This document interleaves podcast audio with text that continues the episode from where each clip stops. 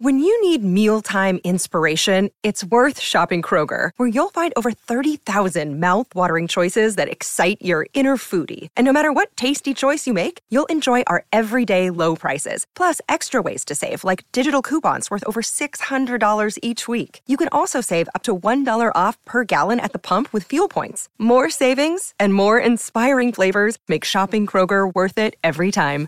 Kroger, fresh for everyone. Fuel restrictions apply. Hello and welcome to the latest episode of the Manchester is Red podcast from the Manchester Evening News. I'm your host, Rich Fay, and on today's episode, we'll look back at the weekend draw of West Brom as United's hearts were broken on Valentine's Day. We'll look ahead to the game against against Real Sociedad in the Europa League.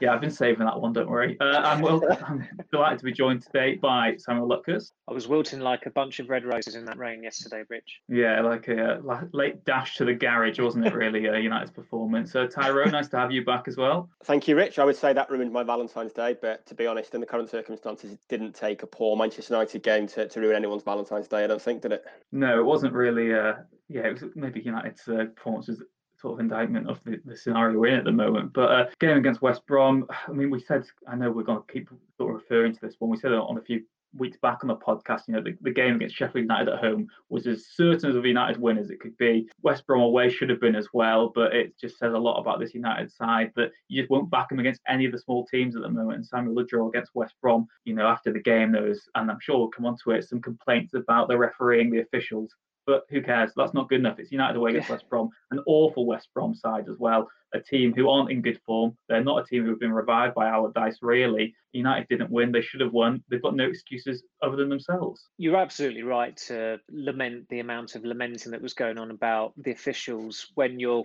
carping on about referee's decision having just dropped points away at West Brom. You're, you're kind of giving it away, really, that this this team doesn't have the metal to go as far as many Manchester United fans would, would like them to go. I think that's been the suspicion all along. Uh, we, we've spoken about it ad nauseum, the, the manner of their, their favoured manner of of victories and these narrow, gritty wins was always going to be unsustainable. And I think that the last of those really against Fulham, that was at the halfway point. And when you've got when you're only at that stage, it's it's very unlikely that you're ever going to be credible challengers for the title. And I suspect because this was this is a freakish season in a lot of ways. A lot of people thought, well, maybe United can ride out the squad deficiencies, but normality has returned in the shape of Manchester City, and I think it always felt different with City, uh, their form, just how ominous they've they've been playing as well, and that's why I've always been personally reluctant to say United are outright challengers. And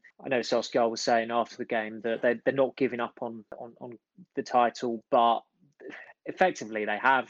Uh, I think their race is run now. It's the points gap is is too much at this stage of the season. Um, it, it, was just that that game on Sunday. As, as Ty said before we came on air here, there, there wasn't really a narrative to it. It just confirmed what everybody knew about United that they don't have the defenders to challenge for the league. They are a top quality midfielder short. They are a top quality forward short as well. Those were the key positions that when unstrengthened, if unstrengthened is even a word, uh, in the last transfer window. And those are the areas that they need to reinforce in the summer if they are to become credible challengers. Uh, I mean, it was interesting watching Solskjaer going from broadcaster to broadcaster after the game. He was chuckling away and seemed quite sanguine with with the result and was having having a jovial chat with with Allardyce as well because ultimately United did did move up to second in the table and if they do finish second this season I think there'll be a lot of people at the club, the majority um, at the club, who will see this as as a progressive campaign. But there are so many, as as is always the case in football, there's so many nuances, and an awful lot can happen over the, the next three months that will decide how how people feel about this current United side. Yeah, exactly. It's going to be a lot of mitigation to determine the mood around Old Trafford. Uh, Ty Samuel pointed upon it then that there, there are issues in defence and midfield and up front really for United, uh, the full package for them on Sunday. For, for you, Time, what was the main contribution to, to, to, United's draw? Because for me as well, as Samuel mentioned earlier, even that win at Fulham, United conceded really early on there as well. And there was this trait at the start of the season where United were conceding early on, coming back to win, and it was almost seen as, oh, that's the way United could win. That is a huge warning sign is. And the warning sign that I haven't addressed, and that's a mm. warning sign that they haven't overcome. They look lost for ideas to get that second goal. They can get the first one, but they don't look quite there to, to then transform these going behind into wins. For you, what was the biggest issue though? Um, well, uh, firstly, actually, on, on predictions, you mentioned predictions before. You'd be pleased to know it's not only us that are finding it impossible to predict this football team. I was watching MUTV pre-match, and they had Danny Webber predicting a 5 0 win to United, Brian Robson a 4 1 to United, and Wes Brown a 3 0 to United. So it wasn't difficult to work out which uh, which TV station they were working for. And I think a few of them had egg on their faces come uh, come full time. Um, I, I think the two biggest issues I would say are in attack and well, I mean, defence probably is the long term concern there. They did not defend that well. It, was striking that basically what Solskjaer had told the broadcasters pretty much about how they should combat an Allardyce side. United did the opposite. I mean, presumably he told the same message to his players and they've just not listened in the first two minutes. It was almost like they weren't aware of how a Sam Allardyce team plays football. I, I mean, I think Lindelof has got a case for a foul, undoubtedly. There's a bit of an elbow in the back of his head and, and an arm across his face, but, you know, you need him to be stronger. Solskjaer didn't make too much of that post match, certainly not as much as, as Harry Maguire. And I think Lindelof's case is stronger if he ever shows any inclination to try and win the header, which I don't think he did. He was more concerned with Diagne on the back of him than actually trying to go and, and win the header. And also, it, I mean, it's, it's De Gea's ball for me. There's so much height on that cross. You know, it, it goes up a long way in the air. De Gea has a clear view of it from the moment it leaves the, the midfielder's foot. Any commanding goalkeeper should be sticking a big call on that. And you don't have to catch it, but just punch it. Punch it 15, 20 yards clear and regroup and go again. And the fact he was rooted to his line, I think, invited the pressure that, that came on Lindelof. So I think defensively, there's a concern. They make bad decisions defensively. I mean, Maguire absolutely got away with one when he went down under pressure from Diagne in the second half, He probably should have scored. And, and De Gea, to his credit, did make a massive save. It it felt like Maguire had just gambled there that if he hits the floor, all defenders will get a free kick, but he didn't, and there wasn't a great deal in it particularly. So I think long term, the defensive issues are probably more stark. The midfield setup was wrong with Fred and McTominay playing there, but I don't think Matic offers any more in a game like that.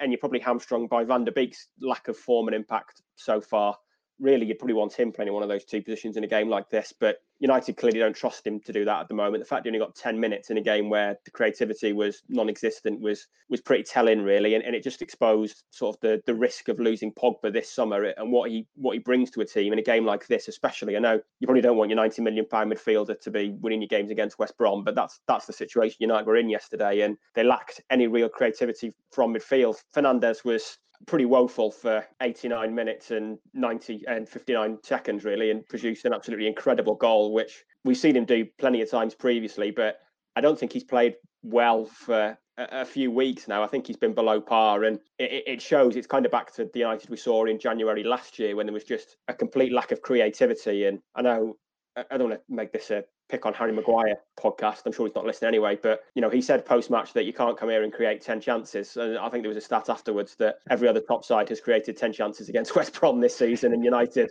you know, United basically, I don't think they created two, maybe three off the top of my yeah. head. You know, they, they, did not do enough to test. And, and, even their goal wasn't a chance necessarily, it was a moment of magic. No, it was a so... moment, it was a moment yeah. of genius um, which yeah. you, you, can't be reliant on Bruno Fernandes producing moments of, of genius. None of the front three had a great game. Cavani couldn't get in the match, and you know the creativity was lacking. But you'd expect Fernandes to return to form. That's a short term issue. Pogba comes back, the midfield offers a bit more. That's probably a short term issue. The biggest concern long term has got to be defensively, I think, for me. I'm going to ask you a question. Maybe just a short answer to this one then, Ty. Uh, do you think United would have won if Bailly and Henderson were, were, were starting? Um, Bailly, I think Bailly would have made a difference in terms of I think United could have played a higher line. I don't think they can play a high line with Maguire and Lindelof because neither are blessed with great pace, and I think they know that and drop a bit deeper. When you're dropping deep against an Allardyce team, it just invites balls into the box. Henderson, I'm not sure. There's probably not a great deal in it between the two at, at the moment. It, it, does feel a bit like, certainly on, on social media, that Henderson versus De Gea is is United's culture war at the moment, and you're either firmly in in one camp or another. And you know, every time I mention Henderson deserving a chance, you, get messages about an agenda, and you know, it, it seems to be the, yeah. the culture war of the moment that it's we're out to get De Gea and, and give Henderson a chance. But I think it's just common sense that on De Gea's recent form, Henderson deserves the opportunity. And, and De Gea's been a world class goalkeeper for United, but I think the role of the goalkeeper has changed in the, the, years he's been at the club. And I don't think he's a particularly modern goalkeeper with the ball at his feet or with his command of the area. And Henderson might not be much better in that role either, but we just don't know at the moment. And it does feel like we kind of, you know, need, need to find out. I mean, De Gea was not the man most at fault yesterday, but I do think most Premier League goalkeepers would have come and cleared that cross for the goal. Yeah, of course. It's it could be interesting to see how that one sort of resolved in the next few months. And you know, you've both written plenty about uh, what it could mean for Henderson's long-term future as well if he doesn't get that that trust now really in the next few games. Samuel, you mentioned there that you know United's form of the last few weeks has been poor. I saw one uh, argument on social media. You know, if United had beaten Everton, had beaten Sheffield United, and had beaten West Brom, they would be level on points with Man City right now. But they're not they they are well off the pace. But do you think it's just inevitable United were going to drop off anyway? Because there is that argument. Yeah. Of course, there's argument saying if they won this game, this game, this game, they would be there. If they won another game, maybe if they beat Crystal Palace in the opening day, they'd be top. But it doesn't work like that. And United's maybe fall away it, it seemed inevitable for a while now. No, that's that's just a bogus argument. It's probably one that's been put forward by someone who thinks that we have a, an, an agenda against De Gea being in goal. I mean, it, it was strange yesterday. A chap in front of me uh, so he told me that he follows me, which is a bit weird to hear anyway, even though you're in a press box. And as we were getting talking, he said, "Oh, you don't like De Gea, do you?" I said, "No, it's not the case at all. I just don't think he's been particularly good over the last two years." And United have a goalkeeper they think can be their future number one. So you need to give him a sustained run to show whether he's up to it or whether he's not up to it. Ben Foster had that run at the start of the 2009-10 season, showed he wasn't up to it. He was sold the next summer. It's about giving Henderson a chance when the current goalkeeper is not playing particularly well. And it gets to the point uh, where not worried as such, but sometimes you think twice about even criticising De Gea because you've got these nutjobs online who think that you're a Brexiteerian British person and you only want British players playing, which is complete claptrap anyway. What you feel objectively is who should be playing deserving of a chance for United. And Romero was deserving of playing in the semi-finals last season. He's from Argentina. Dean Henderson is deserving of, of starting more games for United at the moment. He's from from England. That's that's just how it works. It's it's beyond comprehension that some some of these people out there actually think that us as journalists think now which one is from England? Oh, he is right. I want him to play. Which one's the one from Africa or uh, continental Europe? We don't want him playing it, funnily enough, it really doesn't work like that. Um, and you've also, uh, and the, the counterpoint to it is obviously I, I have my correspondents occasionally from Scandinavians who can't understand why I don't think Victor Lindelof is particularly good. Funnily enough, I, I didn't get a, an email from anyone in Sweden uh, or Norway this morning after what happened at the Hawthorns. But I mean, going, I digress slightly, but going back to your point, I, I just, I, I never saw United as genuine challengers. I think there's probably one season of the in the 13 times they won the league under Ferguson, where going into it, you didn't really think they were going to be challengers, and that was in 2006 7 because Chelsea had won the league two seasons on the trot. They bought Ballack, they bought Shevchenko, Van Nistelrooy left United. There was the Ronaldo Rooney fallout at the World Cup. Ronaldo wanted out. But then, of course, I think for all but two weeks of that season, they were top. But it was in October when they went to Bolton, who coincidentally were managed by Sam Allardyce at the time and were notoriously difficult to play against. They always bullied Arsenal, and that was back when Arsenal weren't quite as bad or as walkovers as they, they would become under Wenger. And United went there and battered them 4 0. And that was, I think, in mid October.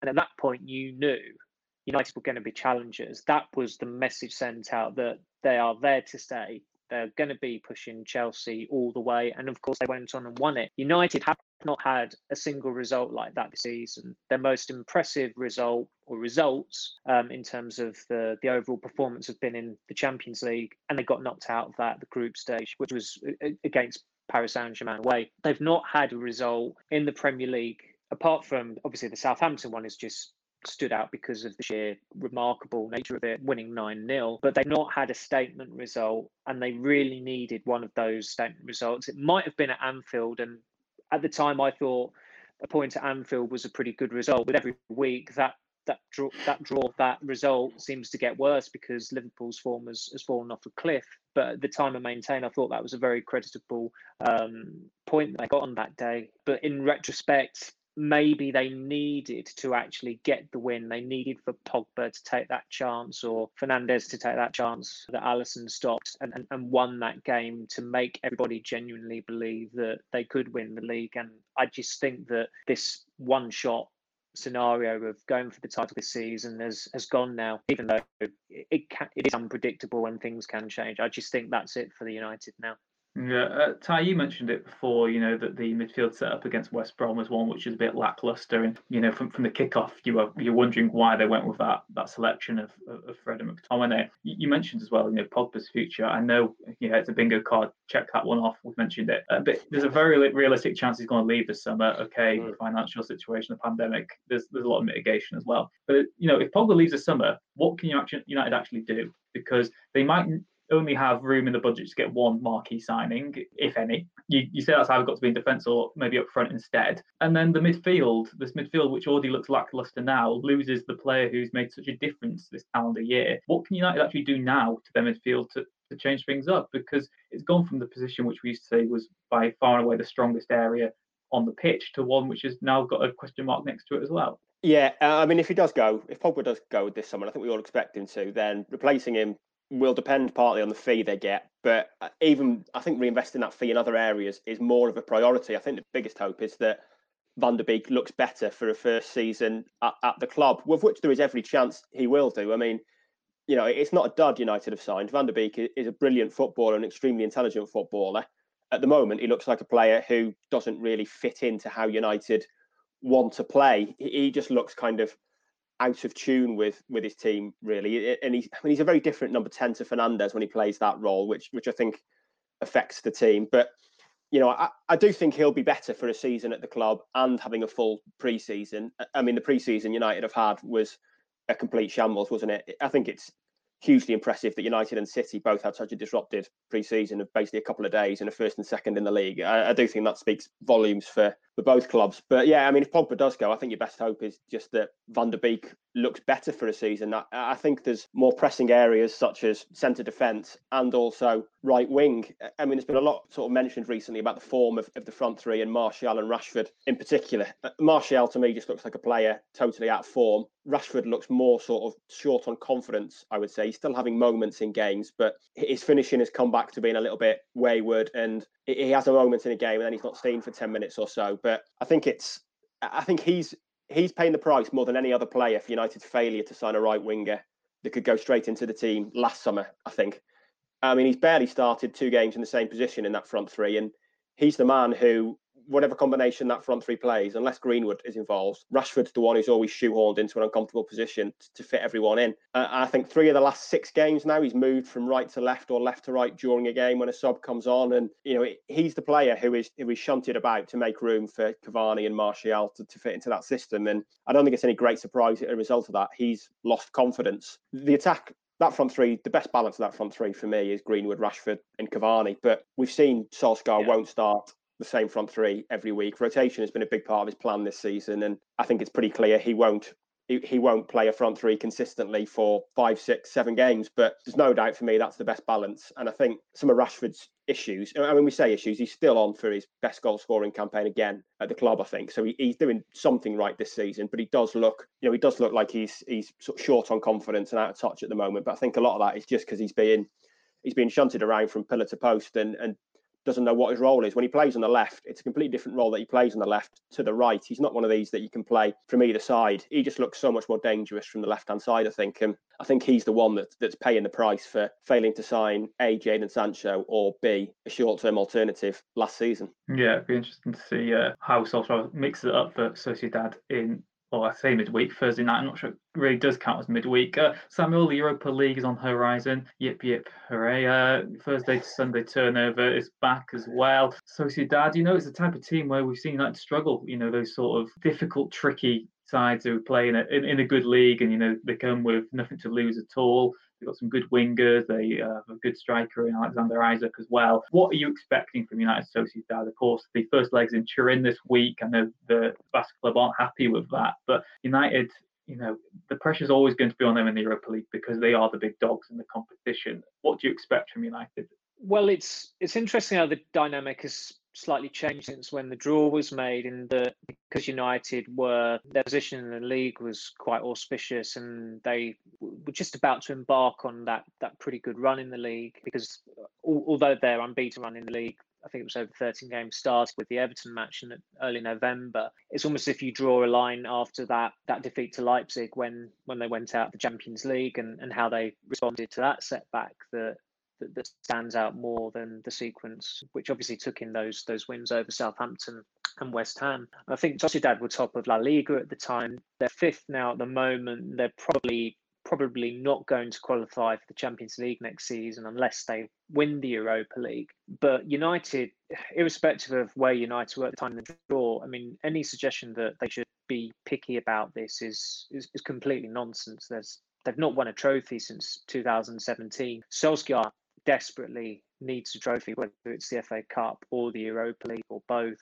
Um, if he can win one of them, then that buys him more time. That defines the season as a success, probably. I think we can you know, just kind of dismiss the manner of Louis Van Gaal sacking in, in 2016 when he was driven out of Carrington two days after United won the FA Cup. The football was dire that season. It was so soporific the players were not happy. That the, the mood around the club now is completely different. It's it's like night and day comparing the mood at the club now to the mood under Van Gaal. So it's not like there should be a clamour to sack the manager two days after the FA Cup final if United do win it. But of course, when you go back to 2012, I mean, United were in the enviable position where they could toss it off in the Europa League and just concentrate on the Premier League because they were genuine title challengers back then. They were always expected to to compete for the league in Ferguson's last years. That's that's just not the case anymore. So they, they they have to treat it seriously. There's there's bound to be an element of rotation, but it's just a case of getting that balance right. Okay, Henderson should come in, Mason Greenwood should come in. Van der Beek really does need to get going. I thought West Brom could have been a big moment for him in that it's a game he should be starting in if he was performing. He clearly wasn't trusted to. And I kind of sympathised with Solskjaer with the midfield he went with because what was the alternative? You couldn't play Van der Beek. But given they've got Sociedad and then it's Newcastle at home. Newcastle at home is another game that you think you do not need McTominay and Fred. It's a game for Van der Beek to start to back up Fernandes. If if Fernandes can't you know crack the code, then you've got a pretty good lock picker there in in Van der Beek to back him up. So it's a pretty big week for him just just on personal level. And if he's still in the same position uh, in, in a week's time, then there's, there's going to be even more concern about his his suitability as a United player. There've, there've been a number of cases of players come into big English clubs and taken a year to settle. Bergkamp and Pires are standout examples. More recently, I'm tempted to say Fabinho, but I thought Fabinho was excellent in in, in Mourinho's last game as manager when when they lost three one at Anfield. So I don't think he necessarily took a year to settle, but there've been a lot of other players who, who've certainly taken 12 months, even longer. And Solskjaer said Fred and Lindelof himself, didn't he? He referenced those yeah, two. You'd expect Van der Beek to, bet, to be maybe better than those two, but they're probably the more relevant example. Yeah, they're probably the more relevant examples. I'm trying to maybe be a bit, a bit obscure with thinking of who's in my Panini sticker albums when I was younger or something like that. Uh, but that it does feel as though Van der Beek is to have an impact this season. It has to be. He, he's got to get going before the March internationals come in because when they come in, I mean, he's in fairness to him, he's been pretty quiet so far. He's not kicked off. A lot of players go away on international duty, speaking their mother tongue, and they they cut loose and complain about this, that, or the other at their club. So it, it will be interesting to see how Solskjaer handles it because he's he's adamant that the title race isn't over. I think a lot of people would disagree with him on that. So how he manages that Thursday Sunday dilemma, which is a dilemma for us as well, just covering it. Men- mentally, you don't feel right getting up the next day and it being a Friday, and then you've got a weekend game coming up as well to to cover. But United have got to go for it now. They've got to treat it more seriously than the draw was made, and even when the draw was made, they had to take it pretty seriously because they they just can't be picky with competitions. Yeah, they've got to embrace the situation they, they find themselves in. Ty, in terms of the team selection on Thursday night, of course, the fact that it's two legged adds into that. Do you, do you, go strong in the first leg or stronger in the second leg? Who knows? Do You try to kill a game off straight away. There's a lot of uh, sort of circumstance which will play into it. Uh, I mean, we've all sort of spoken earlier. We we'd all, I guess, want to see Henderson start and maybe change his defence and midfield as well. What type of team would you go for? I would make a few changes. I think United have got enough about them to certainly make a few changes. Solskjaer was actually asked about the Europa League in the Sunday section of his press conference ahead of the weekend, and he kind of hinted that there'd be more changes over a first leg. He, he said, you know, we'll be making changes for the competition, kind of use it as a challenge to players to, to put their case forward, although it really seems to make a difference if, if people do play well. And he did say that we've got, you know, the second leg available if things don't go to plan to, to try and rescue the situation. So you'd imagine there'll be changes. Van der Beek is an obvious one. He should be starting European games. If anything's going to suit at the moment, it's a European game. Henderson should be playing. Telles should be playing. Bailly should be playing. Probably bring Matic in as well. So I think there's enough there in terms of changes. Greenwood, again, will start, you'd imagine. United can probably play, bring in those how did I mention there? Five five players yeah. without significantly weakening the starting eleven. You would say it becomes a risk if you're going down to, to people like you know playing Daniel James from the start. Um, well, I mean, Samuel talked about Brandon being uh, backing players from your country too much earlier on. Don't don't get me started on Daniel James. you know, I, yeah. I mean, James would deserve some minutes, but there's no doubt it's a risk. There's more of a drop off with playing players like that than there is with playing you know, Greenwood is the, the, the, third member of. There's, there's obviously four players in that front three who play regularly, and then there's James and Mata. Um, and again, it would make sense. We haven't mentioned him yet, but it would make sense to have Ahmad on the bench as well, with the option of five substitutes available. I can't see how he gets a game at the moment in the Premier League when you've only got three subs as an option. But I think the FA Cup was an obvious game to put him on the bench for, and I think Europe is as well. In that, if somehow United are three 0 up in Italy against the Spanish team on, on Thursday night, then there's a good chance to, to bring him on for 10 minutes and give him his debut. Yeah, exactly. It's, I mean, you can sense that was maybe what they wanted to do uh, against West Ham, but the way the game yeah. panned out, there was, there was never the chance to do it. Interesting, you said Mata as well there. I think he, you know, obviously I'm not saying he's the missing link, he should be starting, but I think that his his telepathy really with Bruno, with Fernandes and mm. Van der Beek really does maybe suit those two and yeah. really trying to crack awkward teams down as well. I'd like to see Matt given a bit, a few more minutes, maybe in the last ten minutes when you really are struggling. Well, that Sheffield, like United, that Sheffield United game, I think me and Samuel were both saying when we were there that it, it felt like a game Mata could come on in, and he spent an awful lot of it warming up, and then he didn't come on, and since then he's not made a bench. I don't think so. Certainly not in the Premier League. So it seems a you know a bit of a, a random one that it, that did feel like a game where his invention and creativity creativity would make a difference, and that was probably the case at the weekend as well. Really, you know, United couldn't create any clear chances yeah. at all against West Brom. And someone like Mata will certainly help with that. So it does seem slightly unusual that he's not on the bench when, you know, Daniel James really in the Premier League is just a waste of a substitute. I think. Yeah. Until the Southampton going... game, he played three minutes as a sub. I think uh, spoiler alert: Mata will be getting mentioned in Wednesday's Zoom call just to ask, you know, what, what's, what's happened. To yeah. Because Solskjaer hasn't said he's injured at all, and it would feel. Uh, I don't think he's appeared in training pictures or anything. So there's there's probably an explanation behind it, but the the club aren't the most. Uh, most transparent of football clubs. Yeah. So we'll either get a Juan Mata injury update or Juan Mata could be the game changer United need against Real yes, yes. either, either way, you're gonna get some. But uh, Samuel, in terms of the team selection, would you agree with Ty? I mean, it's been it's been an issue for Solskjaer this season. The, the amount of changes he does make because sometimes he can put one or two too many, and the tempo and the rhythm does does sort of suffer. But against Sociedad, there is a, maybe one of the last few chances even this season to, to give some of those fringe players a start. Yes, but you can't underestimate Sociedad either, given that they are fifth in the Liga, I think, and United just can't they can't toss it off in the Europa League.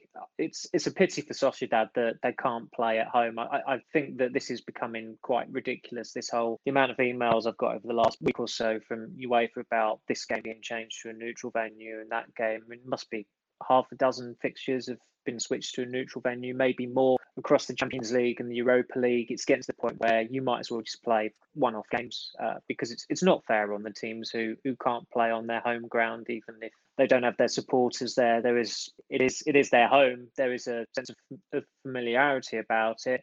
Uh, it'll be interesting just from a yeah perspective, having it's not a humble brag. It'll be coming out as a podcast later this week, but I did interview Adnan Januzaj this week, and it'll just be interesting to see how how he fares against United, given that uh, amid their issues with the right wing in that position in recent years, Januzaj is playing there for Sociedad. At one point, it looked like that was going to be his long term role for United, but then Louis van Gaal arrived and things things changed for him uh, in a pretty pretty unappealing way. Uh, so and of course, it's it's David Silva coming up against United as well after tormenting them on, on countless occasions for, for Manchester City over a, a 10 year period or so. So I, I don't really think that Solskjaer can get away with making a hell of a lot of changes. I think he is going to have to restrict himself to maybe. I mean, Ty said Greenwood, yeah, Henderson, by Van der Beek. I mean, I'd be tempted to keep it that, but then looking at it from Solskjaer's perspective, is he going to be playing Cavani again and then again on Sunday? Probably not it's it's a difficult one to call, but there's there's a fine balance to that. And if they get knocked out of Europe at the last 32 stage, that's that, that's more pressure. I mean, when the next March internationals come around, come around, sorry, um, United could be out of all the cup competitions. They could also still be in them, of course, but that's just how how drastically momentum can swing um, over the next six weeks or so. Yeah, of course, and you know how drastically it's changed since that nine 0 win Southampton. You know the the mood's completely different now, but it's going to be interesting to see how United do handle that week, and it's going to be interesting to see how United overcome this uh, Europa League campaign as well. So, Ty Samuel, thank you very much for joining us today on Manchester's Red podcast. Thank you. Pleasure. Thank you. Rich. And thank you very much for listening once again. As always, please do leave a like and subscribe if you haven't already, and we'll see you again next time.